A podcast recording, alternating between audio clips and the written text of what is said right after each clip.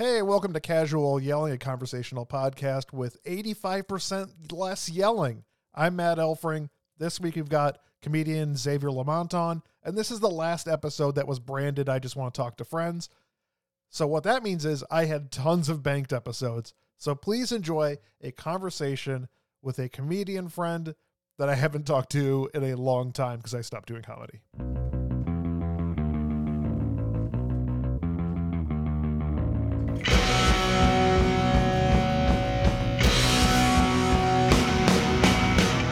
To I Just Want to Talk to Friends, a show about grief and existential dread and trauma and talking to friends. there it is. That's my favorite thing to do is uh, explain to the person I'm interviewing what this show's kind of about and then their reaction. Uh, I'm Matt Elfring, as always. With me is a, a, person I don't think I've talked to in a couple of years, but we used to do comedy together. Xavier Lamont, how you doing, sir? Hey, how's it going, Matt, man? It's it's going, you know, before we before we recorded we talked a little, and uh, yeah, you know, you got to make ends meet. You got to do what you can. It's a it's it's a scramble, man. I'm actually right now. I'm kind of working on material, kind of talking about that. I I, I think I'm in my Michael Moore phase because I, I want to talk about like the people, like people. People are doing well and hurting at the same time. Yeah. And it's a very weird thing. Yep. I mean, like, I've got a great wife, a great kid, and job market kind of sucks. So, you know, you do what you can. Just take up freelancing jobs, you know. The thing I don't get is I this is what this this is kind of my energy on the whole thing is it feels like the people who have the levers of control and power who decide job market type shit like mm-hmm. uh it seems like they are actively in a game of almost like Jenga of hey I wonder if we could topple the economy if we did this. Yep.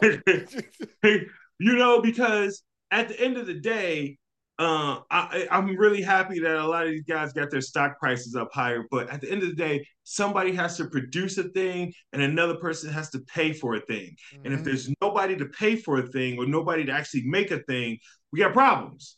Yeah. And that's what that's kind of where we're hitting now, where they're like cutting out all the people who make the things and taking away their ability to purchase the things that are made. Yeah. I don't know how the fuck the economy works without it. Robots?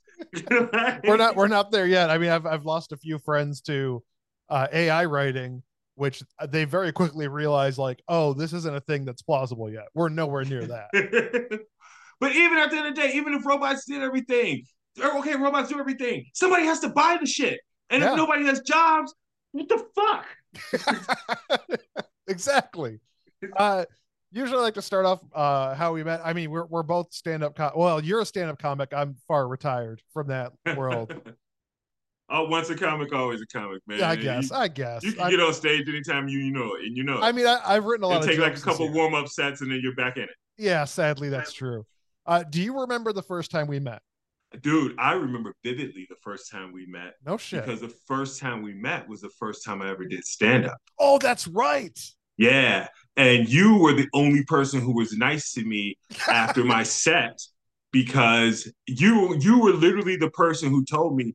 Uh, backstory for people listening. Uh, the first time I did stand up was a little bar in St. Charles, Illinois called uh, Pub 222. Yes, yes, Pub 222. And uh, I my background, I did public speaking. I was used to talking in front of crowds, and I thought I was I was told I was pretty funny, so I was going to give it a try. So uh, before I did the mic, uh, my first mic, everybody was hanging out in this little courtyard in the back, um, talking, and I was, you know, comics are real warming, welcoming to first time comics, but we also enjoy watching first time comics bomb and eat yep. shit. and so everybody was setting me up with like the oh yeah, congrats, welcome to you know blah blah blah, and they were all very very excited to go watch me eat shit, and I didn't eat shit. No, uh, I had a pretty good set for a guy who was his first time doing comedy, and we all went right back outside and sat at the same little tables and shit, smoked cigarettes or whatever, and nobody was talking to me. nobody would talk to me. Nobody like I just got to having a really cool chill time with these dudes. Like five minutes before I was up, and then I came back and everyone's kind of like giving me one word answers and not looking at me, and then you finally like turned to me and went, nobody believes that was your first fucking set, or well, I, I don't know how exactly how you phrased it. But, I said something like that. Yeah. yeah, yeah, and I was like, oh, I was like, nah, man. It's jealousy, man, because when you're when you're in it, when you're in comedy and you see somebody go up for the first time and they do well, it's like, no, no, like screw you for being funny the first time. Like you get angry because you work so hard at that craft and you still bomb sometimes. Do you know who was responsible for that though? I I don't even get to take credit for being funny the first time. Tom fucking Franklin was, oh was, was, was the reason why I was funny the first time because I was terrified, like anybody, their Yeah. first time. I was I was terrified uh, about what I was gonna do. And right before I went up, uh, Sean Fitzpatrick. Mort- huh? Or no, or No, it's no. either Mike Moore. No, no, the Sean was a, a black comic. He doesn't even do comedy. I think he did Oh yeah, yeah, yeah. I know what you're talking about. he was like running the mic with Tom at the time. And uh he had I went to high school with him. He told me to come up to that mic. Um so Tom comes up to me. I look like I'm nervous. I look clearly physically I'm like shaking, I think. Yeah. And and Tom just goes, Hey man, Sean told me you were funny. Are you fucking funny or not? And I was like, Yeah, I'm funny. He goes, Well, why the fuck are you nervous? You don't even know these people. Just go be funny. And he walked away like it was the most nonchalant thing ever. And I still to this day say that is the best advice I ever got in comedy because right after he said that, I was immediately not nervous. I was like, that dude's right, man. Yeah, I don't even know these people. Why do I give Yeah. a fuck? And I was completely relaxed, and that was why I was successful that day. Yeah, I mean, it's the idea. I bombed later. I mean, everybody bombs, Yeah. but like, it's the thing I've told like new comics. Like, I have people still message me like, "I know you did comedy for a, while. I'm going to get into it. Like, what do I do if I'm nervous?" I'm like, "You own the crowd. You own them. There, you got nothing to prove to them. Just go up and tell jokes. You know, yeah. nothing to owe the crowd. Yeah, yeah, and it's yeah, it's and I mean, in comics, we do support we we do support each other, but we also enjoy seeing each other bomb. You know, Yeah, it's uh, it's it's it's a mixed bag. We want to see each other kill, and we want to see each other bomb. We want to see each other kill, and it also makes us try to do do better ourselves. yeah, Uh, and uh, and we also like seeing each other bomb, so we could give each other shit. Yeah. because after every open mic, everybody's hanging out, like having a few beers and chill. Like that's just part of that community. It's like we all hang out. We all like watching each other do comedy, but we also love giving each other shit after shows. yeah. Yeah it's it's it's it's some of the best stuff man. It's some, it's some of the best stuff. Um i've seen i've experienced it when i've been around more famous comics. Mhm. and uh, i've seen more famous comics talk about it about there's a um a brotherhood of some sort of, of comedy. And that's one of the things i mean I mean, if anybody has siblings, if you're listening to this and you have siblings, you you razz your siblings in a way that other people probably couldn't get away with, and Yep. and or, or if somebody else said it wouldn't be funny, it'd be it'd probably be probably start a fight. It's the same thing with comics. Like we we we just we talk shit about each other. Yeah. and um, yeah, it's fun. I uh I can't I can't think of the comic's name right now, but uh. I know the first time I did a joke that got no like comics have milestones, things happen. Yeah. First time I did a joke that got an ovation. Mhm. Um, it was a joke about donuts or something. uh, just and- okay. and I felt like I felt like the top of the world because it was the first time I did it, and fucking comics stopped. It was a, I had an open mic, and I got I got an applause at a fucking open mic, which is the comics don't give a of. shit about. Yeah, comics don't give a shit about other comics, and comics stop writing in their books and side conversations like, "Holy shit, this is a really funny pit," right? So I'm walking as this is happening. The people are cheering. I am walking to the back of the room. I'm feeling like the fucking king. And uh, God, I wish I could remember the comic's names. It would make it a little bit better story. But uh, as a, a comic looks at me, goes, "Ah, I'm XL. I'm a fat guy likes donuts. Real original, bro." And just walked away. and just literally, like, like, just kicked the chair from fucking under me, man. I was, I literally like went from thinking I just rocked it just like, oh yeah, that's probably a really common fucking. I didn't really. God damn it. there there's an element in comedy like and we mentioned it with like a first timer going up but there are comics that are just toxic and like want you to fail and like when you're better than them they take it personally it's like no you don't got to take that shit personally because like we're own individuals yeah. i don't I like I like when I like when comics, especially if somebody I have somehow fixed my head to think that I'm quote unquote better than because it's all it's, it's subjective as fuck. So yeah yeah uh, but if somebody who I think I have better whatever skills than is successful, I don't get jealous. It actually gets me kind of fired up because then I, I, figure out, hey man, uh, if what I think about myself is accurate, then that means there's opportunity out there for me. I just got to find my lane. Exactly. You know what I'm saying? And that, and that's how I felt about it all all the time. Like I haven't.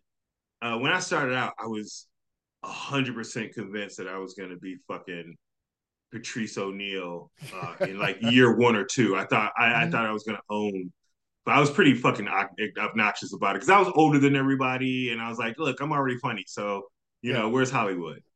They're coming knocking. and and, uh, and I've had I've, I've had I've had some opportunities and stuff.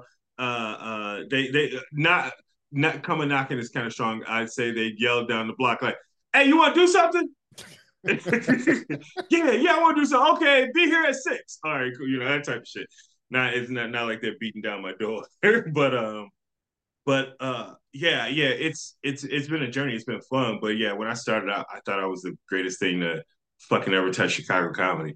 That that's um, every every comedian's like first like year. It's like I'm the best. I'm bombing, but I'm the best. No one's yeah, yeah, yeah, yeah. Uh, all these thoughts are completely original. I've I've had I've had so many instances of uh, getting having a reality check that uh not that I'm not great, but that just like, hey man, yeah, that was a funny thing you thought of, but it's not you're like somebody else had that idea too, or yeah. something similar, or I I opened for a guy at the improv once I had mm-hmm. never heard of. And uh at the time I had a bit about being in a gym, like a locker room bit about all this just weird shit that happens in the locker room. And so after I got the gig, I Googled the guy and I like watched a YouTube clip of him. And he had a verbatim fucking bit. It sounded like my bit. Exactly. I'd never heard of this dude, never seen him, mm-hmm. had never heard of him. He'd been in comedy for 20 years. The guy had never heard of me. There's no way he stole my bit. I'd been doing it at fucking open mics. like, like, yeah, like yeah. I, I hadn't even put it, I hadn't put it online. I wasn't in a position at the time where anybody would ever seen it. Uh, and plus, I think the video clip I saw was like from three years before I even started comedy. yeah, yeah. So you thought like, there's no way. Like I, if anything, I stole from him, but I'd never heard of him before.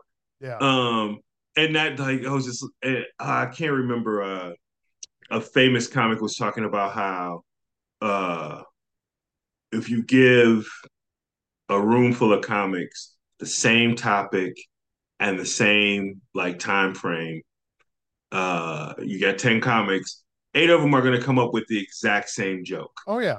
And the ninth one's going to have a pre, uh, just a slight different variation, and maybe the tenth one's going to have like something completely different. But everybody's going to come up with the same thing because we're all working under the same circumstances, and mm-hmm. you know whatever. Uh, so yeah, I don't know how I'm why I'm rambling on this. Ask me That's another fine. question. I'm, I'm, I'm going. I'm talking too much. This this whole show is just rambling, but, oh, but okay. You're, but you're hitting on the idea of parallel thought, which like I remember there was like four of us that had the same joke about Labyrinth, essentially, a movie from the 80s. And I got so mad because mine was first. And I told those three other comics, like, Labyrinth is my territory. And it's just like, I'm the dickhead here. Anybody can write a joke about that movie. Like, yeah, no yeah, yeah. No one's trying to steal my shitty bit because I wasn't that great of a comic on my own. I know? disagree about that. You you always uh self-deprecating about your comedy, man.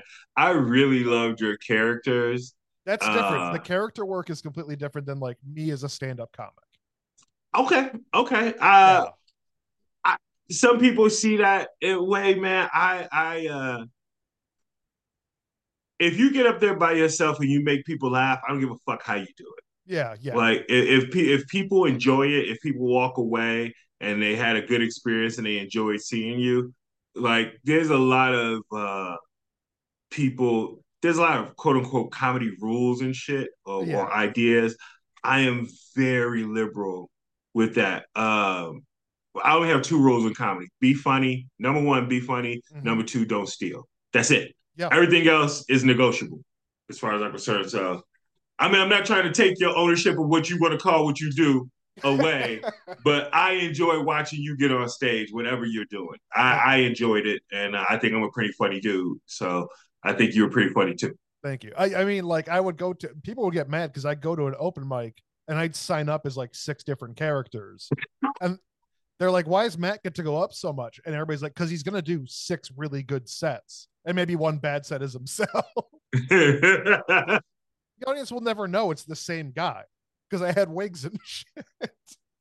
That shit was good. That hey man, but uh, yeah, that kind of creativity, yeah. And like I said, you you be you be uh so the self deprecating. I get it. You're a humble man, but you you you're a funny motherfucker. Don't don't uh don't let nobody tell you different. No, no one's told me different because I'm not around in comedy anymore. Ah. I want to ask. I, I do want to ask you because you came into the suburban comedy scene when it was first becoming a thing. There was like there was Pub Two Two Two, I think Comedy Under the Tap out in Oswego. Yep. And then uh, there was an open mic in Aurora. You're coming into this scene new. You're coming into this scene as one of probably two black comedians. it's it was you and Chris Browder. That was like yeah, was yeah. It. Did you did you feel ever like did you feel comfortable coming into that scene because you're performing to white audiences that may not relate to you in the same like bits you're doing because black audiences and white audiences are two very different things so i had uh, a unique um i almost feel like i went to like uh, a stand-up comedy college mm-hmm. before i actually started doing stand-up comedy because i did direct sales face-to-face sales i'd, I'd I'd walk and do a presentation in front of a group of people or one on one. And my whole thing in my sales was I was funny.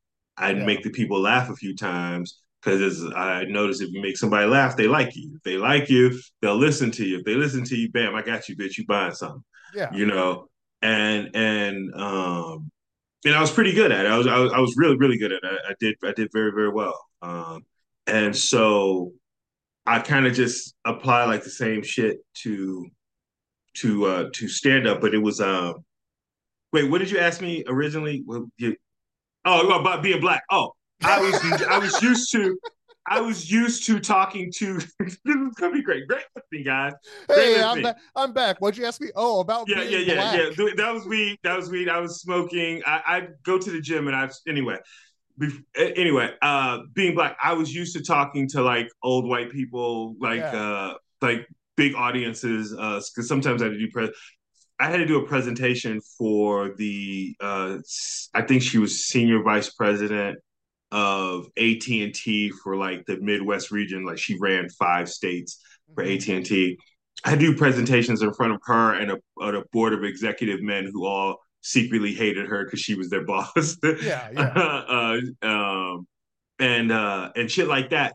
Way years before I ever tried to stand on stage, so I kind of knew how to talk to suburban audiences better, honestly, than I. It it was harder for me to learn how to work in black rooms mm-hmm. than it was to work in white rooms because white rooms give you an opportunity to tell a story uh, and they'll they'll ride with you even if it's not funny right away. They want they want to hear, well, what the fuck's gonna happen? You yeah, know, exactly. And a black and a black room is like, get to the point, motherfucker. You know, like.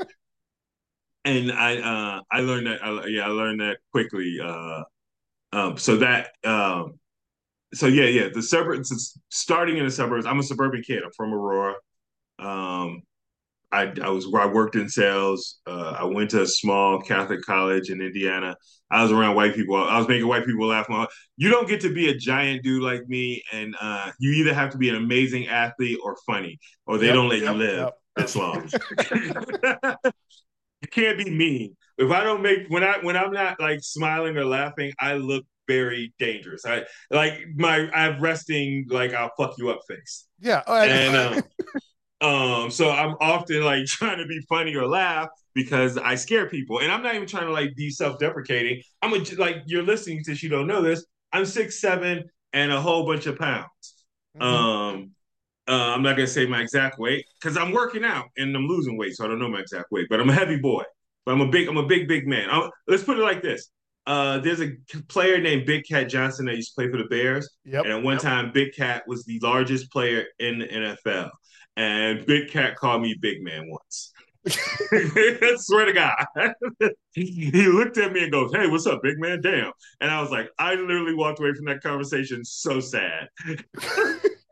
I was like, that did like it should do something for your ego and make me feel bad. And I was like, he gets paid twenty million dollars a year, and I do open mics in Sheboygan. When, when I was running AOK comedy out in St. Charles, they I didn't know that like venues when you're running a show should pay you actual money if you're bringing people in because I was naive.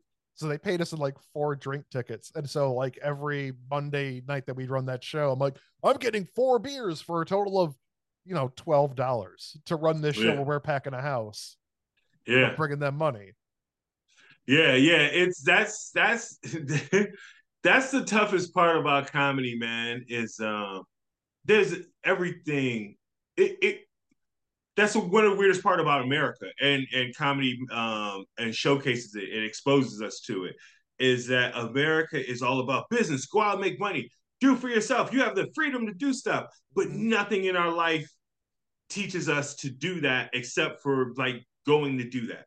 Or if you have parents or something that are, are business owners, you might have an opportunity to do that. But but most people are not prepared for I, the number of people who have started open mics or shows and were getting screwed by the bar and they were packing the place is legendary. it's Yes. like every every comic has that story. Um, and it's not you have to be a wizard, but hey man, if you're bringing if they're making if somebody's making money, you should be too. Exactly. That's the short of it. If somebody else is making money and you're the reason why there people are there because people are there to laugh at what you guys are doing, there should be some kind of conversation and it shouldn't just be uh beer. Exactly. But when you're when I was running a show, I was maybe 30. But you're young and naive and you don't know that. You don't understand that. All you see is like, I want to put together a good show, have good comics, get people in the door. And then when you leave that venue, you're like, I should have made money off of this. Yeah, yeah, yeah. You just you don't think about it until like you start looking back and you're like, hey, wait a minute. there, I I there, I used to be. I had a crew called uh, the Delinquents of Comedy, and we did uh, VFWs all over like uh, Mhm. Central and Southern Illinois and Indiana, right? Uh, Northwest Indiana, Central Indiana, and stuff. And um, we had one venue. We when we first started, we were super excited that somebody was willing to give us. It was it was five comics, and they were willing to give us six hundred dollars. So we made like a, a, a tad bit over a hundred bucks each, right? And we we were excited about that. We get to the place, and it's a fucking three hundred seat room that they charge twenty bucks for the show, mm-hmm. and it's packed, and they're charging drink tickets. They're charging you have people had to buy drink tickets at the back, and they're charging for booze. And we're all just sitting there looking at this and realize, oh, we just got fucking hosed Mhm. and it, we, it was our it was our fault. We were happy to get the fucking six hundred yeah. until we realized like we started doing the math just from like the back of the stage, just looking at the audience like, hey, wait a minute, they just they made at least six grand on top of whatever they're fucking making at the bar, and we Yeah. got paid six hundred. What the fuck, you Yeah. know? That's just that's just how that system works. I remember like we would charge people five dollars at the door to come to like not our open mics but our showcases. And the number one thing was like we got to get the headliner paid. You usually got someone coming out from Chicago and you're paying them 25 bucks, which sucks because that's not worth their time. But that's all you can afford. Yeah, You know, because we want to pay all the comics and then we want to make a little bit of money too, which was usually like ten dollars. It was nothing. The only Yeah. rule was like we can't get paid more than the headliner. You know, so it's a weird economy, like just comedy in general, because I don't know, most of the time you're just dumb about it and you don't understand how it works. I, you know, uh, I just, I'll be honest with you, and I have a background in business, um, but I just uh, kind of figured it out in year 11, 12. I've been doing comedy for 13 years, but year 11, 12, with uh, how to really, I, I knew how to run a showcase, I knew how to book comedy, I knew how to get a venue and stuff, but uh knowing exactly how to book a venue not just picking a place because it looked like uh oh this place will be good for comedy because every Exactly. fucking every room I walk into, I think looks good for comedy. Exactly. but like, okay, hey, is this place going to be a partner? Uh, uh, are they going to be actively involved, or are they just going to expect you to do everything? Um, can you get people to come to this place? You know, uh, pick. You know, I, I also just little stuff like picking an off night, finding out what their weakest night is, and then working really hard to bring anybody in their weakest night, if they have a, a, night that they only get like 20 customers and you bring in another 20, even though it's just 20 people, that's not a super successful show. I mean, depending on how big the room is, but yeah. uh, uh, that place is going to be fucking excited. You just doubled the number of people they got, and then you work from a position of strength and negotiating. I didn't, I had never, I just, that just wasn't what I'd done before. And it never occurred to me even to, to, to, you know, operate like that until I started talking to a couple of my DJ buddies. And they were like, oh, yeah, no, this is how you do a room. no, it wasn't comics, it was DJs that were like, no, man, no, you do this, you do this, this is what we do. And then you promote the fuck out of it, and then, you know, you get the profit. Um, so yeah, like stuff like that. You know who's great? Danny Kallas. Um, yeah, yeah, he's actually Danny come Kallas, up on the show a lot. he should. Danny should be like a professor at Second City, but not. I mean, he's funny. He's a very, very, very funny comic, but uh, he shouldn't teach comedy. He should teach comedy business. The whole yeah. see what I uh, I'm giving all the credit to Kallas, but Kilgallen, Kallas, um, DeRosa. Uh, huh? DeRosa, DeRosa, yeah, Marty, Marty. Yeah, all the OGs, all the guys who, who started it and the people who continued it. Uh, I'm not going to talk their business, but uh, I know some stuff. Uh, I oh, let me say, the comedy rumor mill has said some things about the financials of comic comedians you should know, which uh, Danny helped create and found, um, and they do quite well. Oh yeah. But they got they also, you know, the backstory of them is uh that that, that that's a whole that's a there's a documentary value of value in in the story of comedians you should know.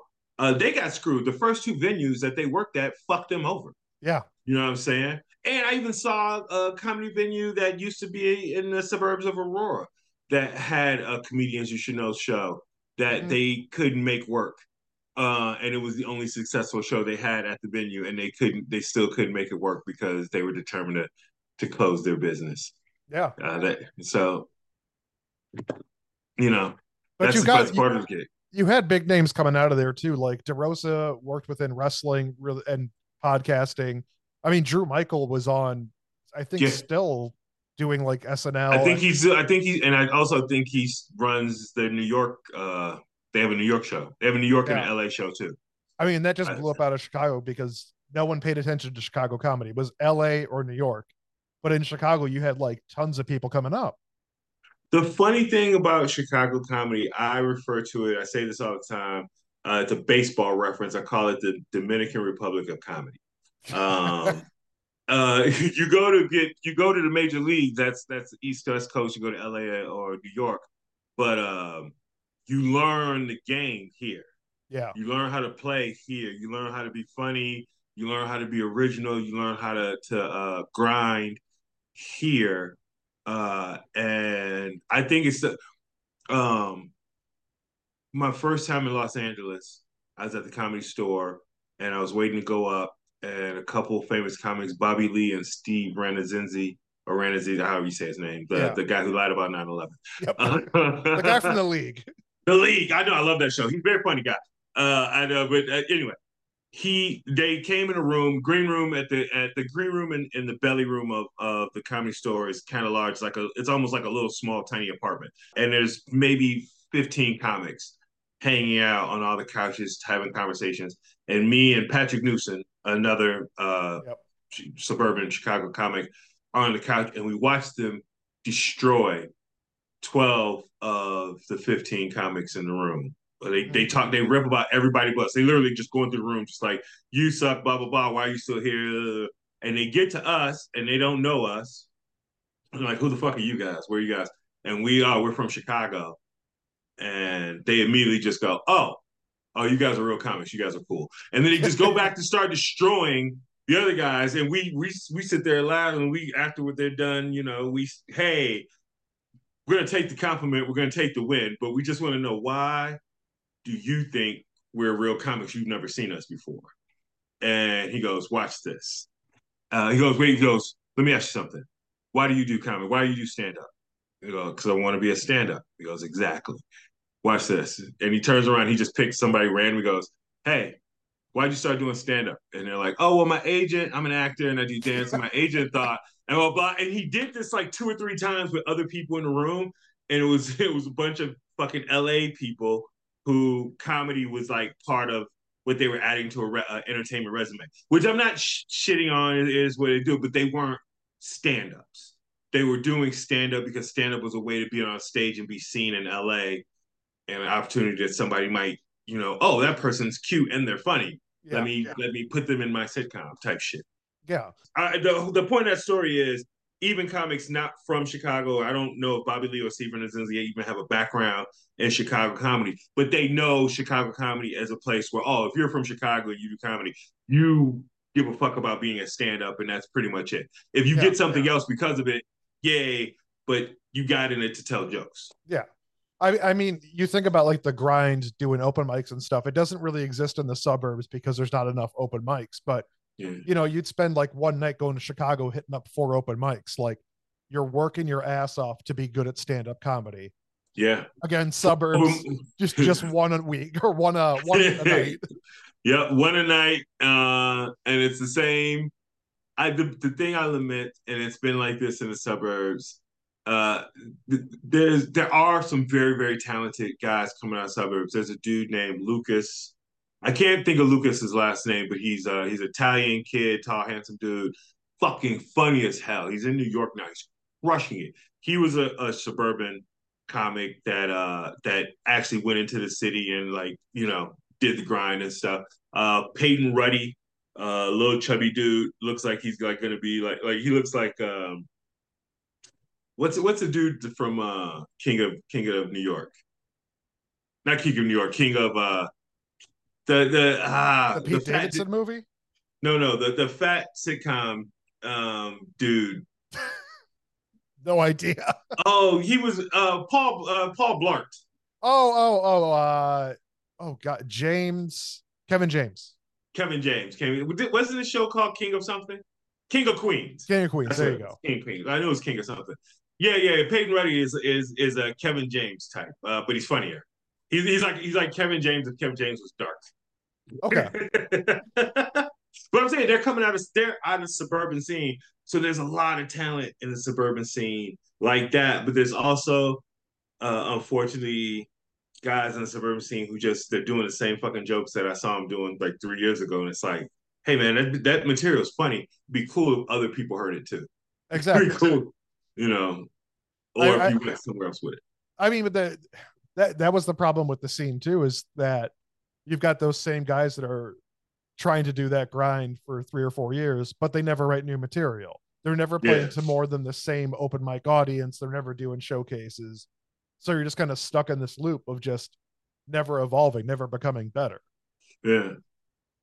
Yeah. I mean, I am still uh part of the suburban scene, so I'm not like trying to shit on anybody for like Yeah. not launching out.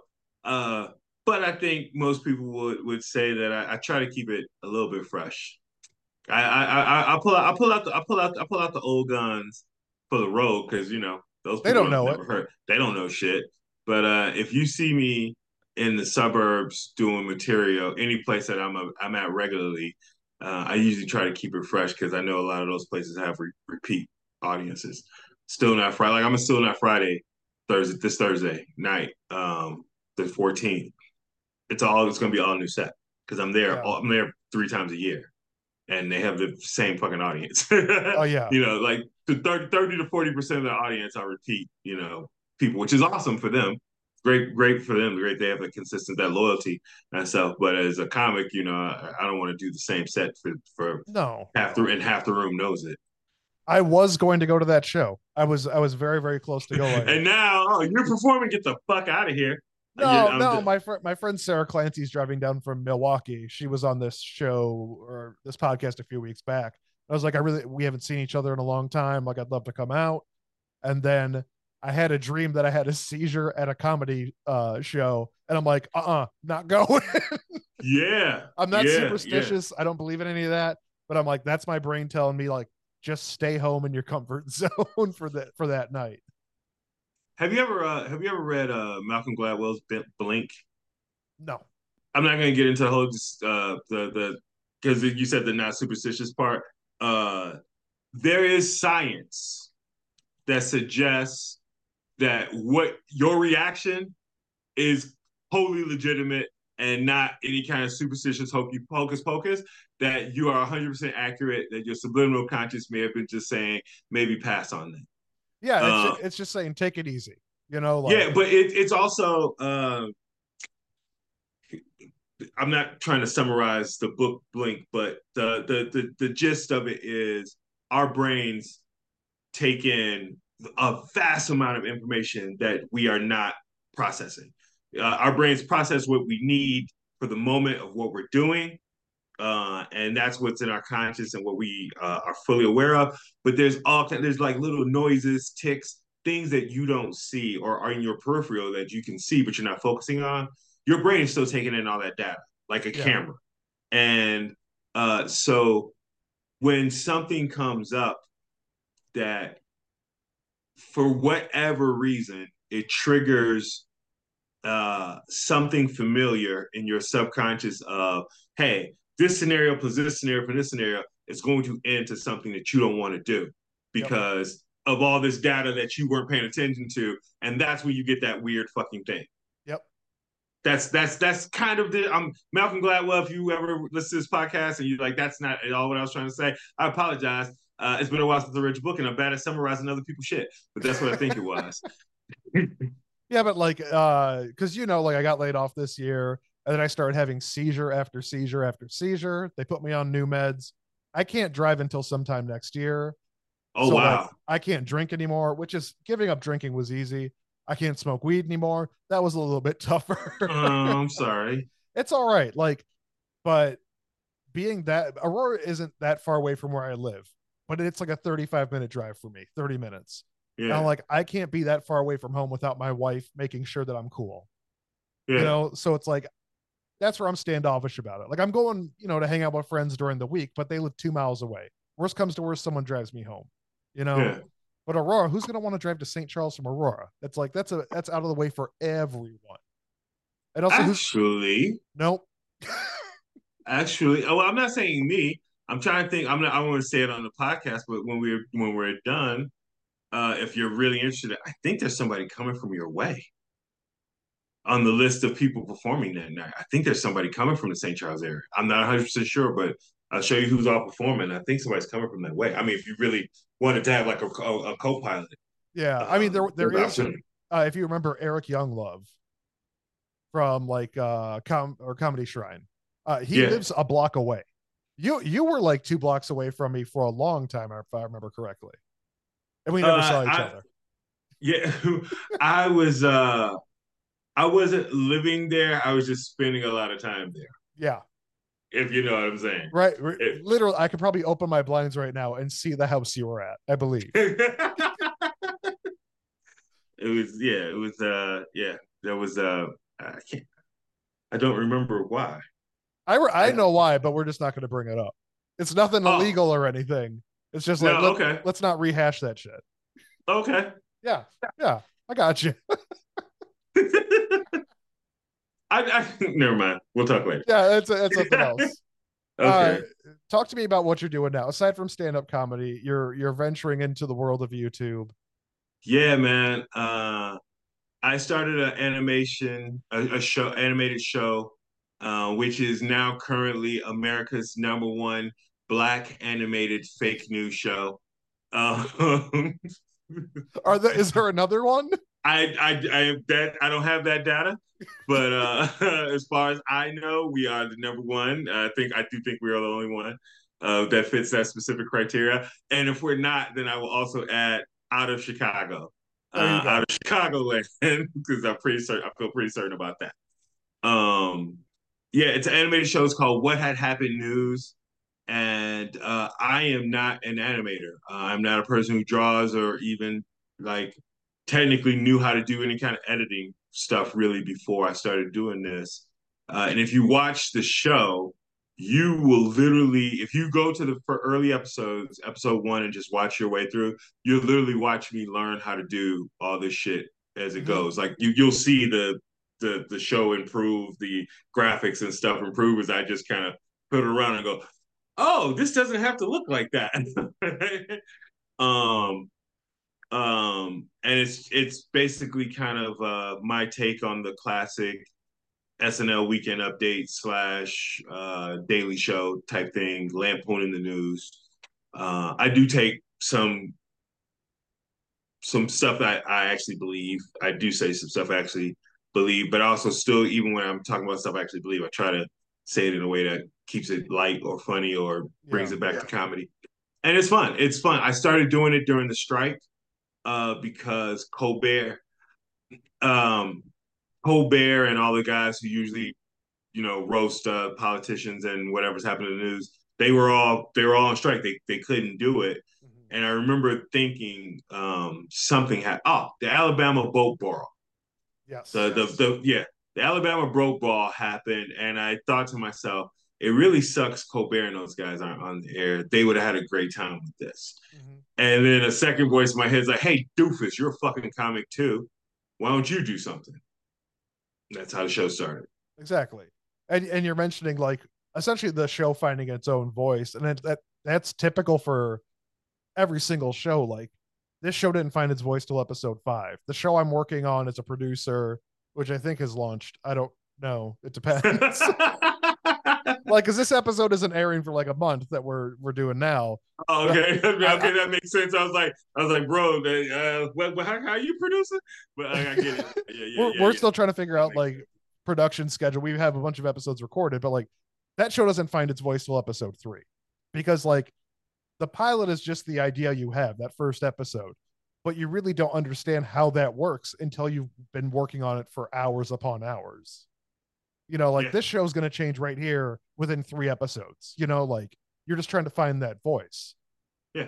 So hopefully you found that voice. I mean you're you're quite a few episodes in you know? Yeah yeah yeah. I, I think there's i think 104 105 uh, clips up total. I'm on episode 69 the nice. next one i release will be episode 69 very nice. Um uh but uh uh, yeah, but there's a lot of sh- I put up a lot of shorts and stuff because that's a new thing with YouTube.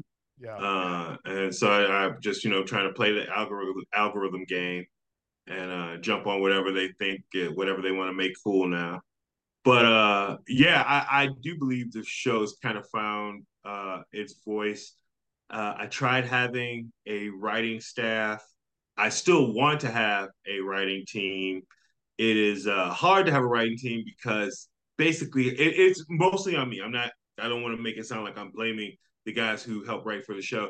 Uh, KB Marion, uh, Rob Hines, Bobby Hill, Jeff Hall, all worked very, very hard and did really, really great work on the show. The difficulty was me because I was not doing showrunner shit. Like showrunner, yep. I should have the day before at least or a week before. You know, we were doing the news, so you only have so much time, but they should have had assignments and known, mm-hmm. you know, hey, this is what we're talking about tomorrow and things like that.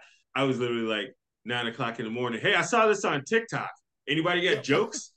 you know, and uh and so like they would they would try to, you know, do stuff, but it was kind of unfair to them because all of them have other, you know, shit that they're doing. This was my baby. So I kind of I started that so that's again, if you watch the show, I started out solo, then there's a whole news team and then it just goes to me solo. The news team is still part of the team. All those people I just named still like send me stuff every now and then, and they're going to be back um, more next year because of the election and shit. We're going to have a lot of fun with that. Um, but right now it's just basically me. Yeah, I, I've been watching. It's you yelling about not yelling about TikTok, watching a TikTok and just really solid commentary on it. it's fun. My favorite episode so far, and it's one of the uh, uh, most interacted with uh, on all the platforms, is uh, there was a a robbery in in Chicago uh, that got captured on film, and it was like one of those things like, oh, look, this is the violence in Chicago, right? and if you watch the robbery, it, it's like it's like, are you filming this for Chicago uh, PD or something like that? It was the it was such clearly such a fucking staged operation. Like mm-hmm. I, it, there were parts of it like I kept watching it because of the editing. Uh, I just kept finding new shit. so if you watch if you watch the episode, there's kind of points where it looks like I might have got like newly excited, and it's literally because I just like like the, for instance in the video the car is parked with the lights out, and they just turn the lights on and pull off from a park position and ride right through the intersection and perfectly time meet this woman walking up to intersection. It was like it was yeah, literally like yeah. somebody's action, and it was like perfectly timed. It's like so they were waiting for this one particular random woman to yeah. walk across the street. What the you know? And, and I don't mean to sound like I know like I I know criminals, but this didn't take. You didn't have to be fucking Sherlock Holmes to look yeah. at this. It was problematic with this uh with how this robbery went. Yeah, I mean, like I lived in Chicago for a few years before I met you, early 2000s to mid 2000s, and like I remember watching the news like Chicago's on fire, and I'm like, dude, I've lived here for years. Like I got held up once and I told the guy to fuck off, and he did. yeah, you know, man. But it's not it's not bad there. Like the it's not vast majority of Chicago is like insanely safe, yeah, and cool because the cops basically have an agreement with the motherfuckers who do most of the bad shit. Is basically like, hey, as long as you stay out of these areas, um, you're cool. And oh, or we're not gonna like bring the hammer of God down on you. It's basically uh thing. But if you could like I've been downtown where somebody like tried to pull some shit and cops came after him. And I've seen literally like a swarm. I I don't want to put a number on it, but just a massive amount of cops chased like two kids that were snatching purses. Like yeah. way more like like cops from like an Eddie Murphy movie. Yes. action movie type. Like like that's the type of response that happens if you're a downtown Chicago, Gold Coast area, and you snatch a purse. Any place where tourists are going to be, yeah. if you're in an area like that and you snatch, a, just snatch a purse. That's the reaction that happens. So it doesn't happen there. Now, if you get robbed trying to buy drugs on the west side, yeah, I, you know, oh, you should have known a little bit before you went there and only brought enough for the drugs. If you brought more than drug money, that was on you. Wedding band comes off. Cell phone. I don't even take cell phone if I don't have to. yeah, because I was out in Logan Square before it became like what Logan Square is now. Just oh yeah, yeah. They were um, like hookers. Like you could drive down Milwaukee at one point and just and actually see like women working. Oh, oh yeah. You, oh yeah, you so you saw that yeah. I mean, like there were definitely streets I knew I couldn't walk down. Like I couldn't go down Shakespeare. Like that was the one thing I learned quickly. Is like you just Shakespeare's not a street for you, man. Just pass it, you know. And it's like million dollar homes on Shakespeare now. Yeah, yeah, exactly. But like I, I loved my neighborhood because like there was so much good stuff going on there. Like it was really a nice mixed community. I can get the best Mexican or Puerto Rican food ever in that neighborhood. And then I remember the day uh, before I was moving out, I get off the L and I'd always talk to the guy that ran what I called the hip hop store. He always had a Tweety Bird shirt on. Like, and he was just selling Looney Tunes shirts. Yeah, with a giant Tweety bird. The biggest Tweety bird you've ever yeah, seen. Yeah, yeah, yeah. Took up the whole shirt. I know what you're talking about. Yeah, he always had a milk crate out with a boom box. And I remember he, I was getting off the L at Logan Square stop. And I look over him and he's closing the gate for the store. And I'm like, what's going on, man? He's like, white people coming in. I'm like, oh, I got to get out of this neighborhood. I was also part of the problem because I was a white person living there. But there's a way to be a part of the neighborhood and not destroy what made the neighborhood. Like it, it it's happening so many places. I um I didn't know why it happened, but are you familiar with like uh Fulton Market area? Yeah. Fulton. Have you been there recently, like in the last couple years? No. Okay, so Fulton Market used to be, for anyone listening, not around from Chicago, used to be a meat packing district in mm-hmm. Chicago, and most of it looked like at nighttime looked like where they would shoot Batman scenes. Yeah. Like literally there would be smoke coming out of the uh out of the sewers and shit and just enough light that you'd see a shadow walking down the street, but you couldn't actually make out the person. That's literally giving you a visual. Dark streets, even even the cobble fucking brick uh, uh streets. That whole thing. So so picture that. That's what Fulton Market was, and it was a bunch of meat packing places, and it had a few speakeasy type clubs here and there that were nice. They were fancy when you got in, but like the outside looked like the fucking meat meatpacking district. That was 20 years ago when I lived there. Uh, it is now full of uh, the hot, probably it's probably the hottest place in Chicago. Yeah. Like there's nothing. Uh, apparently, uh, all of the tech companies, Google and Snapchat, and uh, I can't remember. There's like three or four other major uh, internet companies, tech companies that moved to Chicago or have offices in Chicago. Think yeah, Amazon. They are all, oh, and McDonald's. They're all based in or near that area and they basically took all the warehouses there and either turned them into high-end condos, business suites, or like four or five star restaurants. Yeah.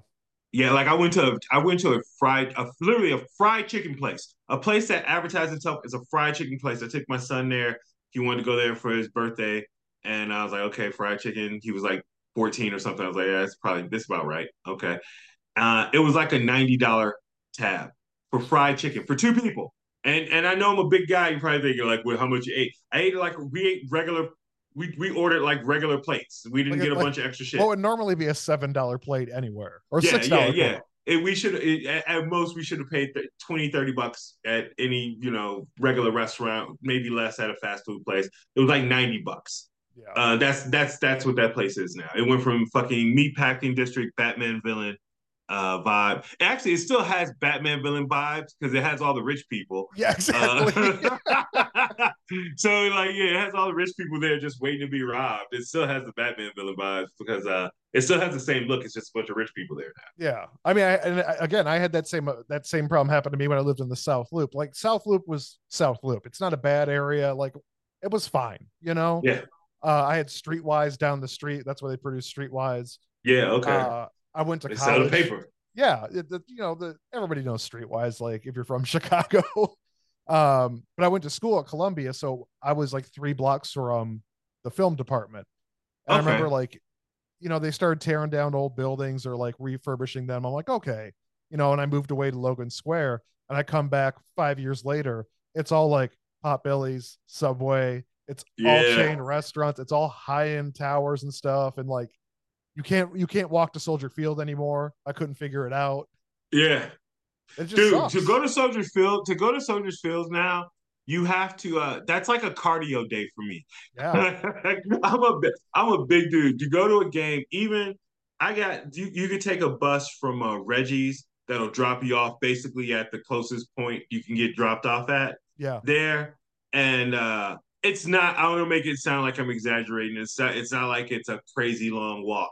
But like if you go there on like say a summer day, or I went to I went to the Denver game, the Bears Denver game in October, it was like 80 degrees that day or high 70s that day. Mm-hmm. Uh, yeah, I walking from the walking from the uh where you do the uh the uh what do you call it pregame shit. Anyway, yeah, you know, you stuff you do for game. Walking the, from the there to lot. the stadium, walking to the stadium, say, everybody was sweating, not just my giant fat ass. Yeah.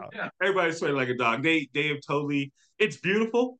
It's cool, but it's also like, hey man, just can I just get to the place where the thing is at? Exactly.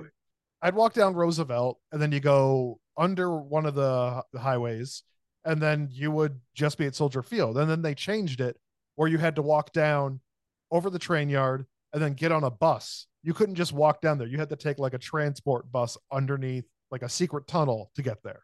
And then even when you get to the thing, all the ramps are like this zigzag thing. Yeah. that makes like what should be like maybe 15 steps, 45 or or or more. Like it's it's interesting. But uh yeah, that whole area is beautiful. Uh I I did a show in one of the new luxury towers that they built there. Mm-hmm. And it was being around rich people uh, always I always like get surprised at just how like fucking amazing their lives are. Yeah. We did a, we did a comedy show on like the 40th floor of this tower. You could see like Soldier Field. You could almost see into Soldier Field from this fucking place. On the 40th floor, they had an entertainment deck. Their entertainment deck was literally just uh the entire floor, like was, I think it was four room, no, it was three rooms, uh, three three rooms. One was decked out like just a big playroom, like uh, pool tables, card tables, bar, all stuff. Another one was just like a really pimped out like lounge, like you're just having a social event, bunch of really cool couches and and beautiful, all all Florida uh, uh Florida ceiling ceilings. You can see 360 view of fucking downtown Chicago. uh, amazing. And that was just one floor. They had multiple floors like that just for recreation in the building. I can't. I didn't even see what the fucking units look like, but the rec room looked like better than anything that I've ever lived in in my life. that that's how it is. Uh, we're gonna we're gonna wrap this up here. You know, we've been going for an hour, which I oh wow, it's Yeah, it's been talking, sorry. fantastic. No, no, that's what this show is. It's just catching up with friends. You know, like we haven't seen each other in a while. I've always enjoyed very you, and I was apparently very nice to you the first time we met.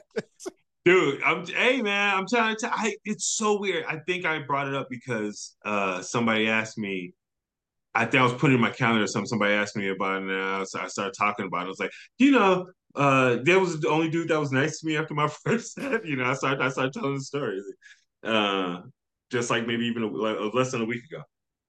Uh, so this is the part where I tell you to plug your stuff again. Uh, but but do it. Just plug your stuff again. Just plug it all. What had happened? News. What W H A T happened? H A P P E N uh, E D news. What? Uh, excuse me. H A D. Sorry, I forgot. What had happened? News. You got to put the had happened. Ah, I forgot. What had happened? News. Uh, it's on YouTube. Uh, it's a cartoon of what I look like, uh, sorta, and um, yeah, check that out. And you can see me on stage anywhere. If you're in the Naperville area and this is done before New Year's, I don't know if it will be.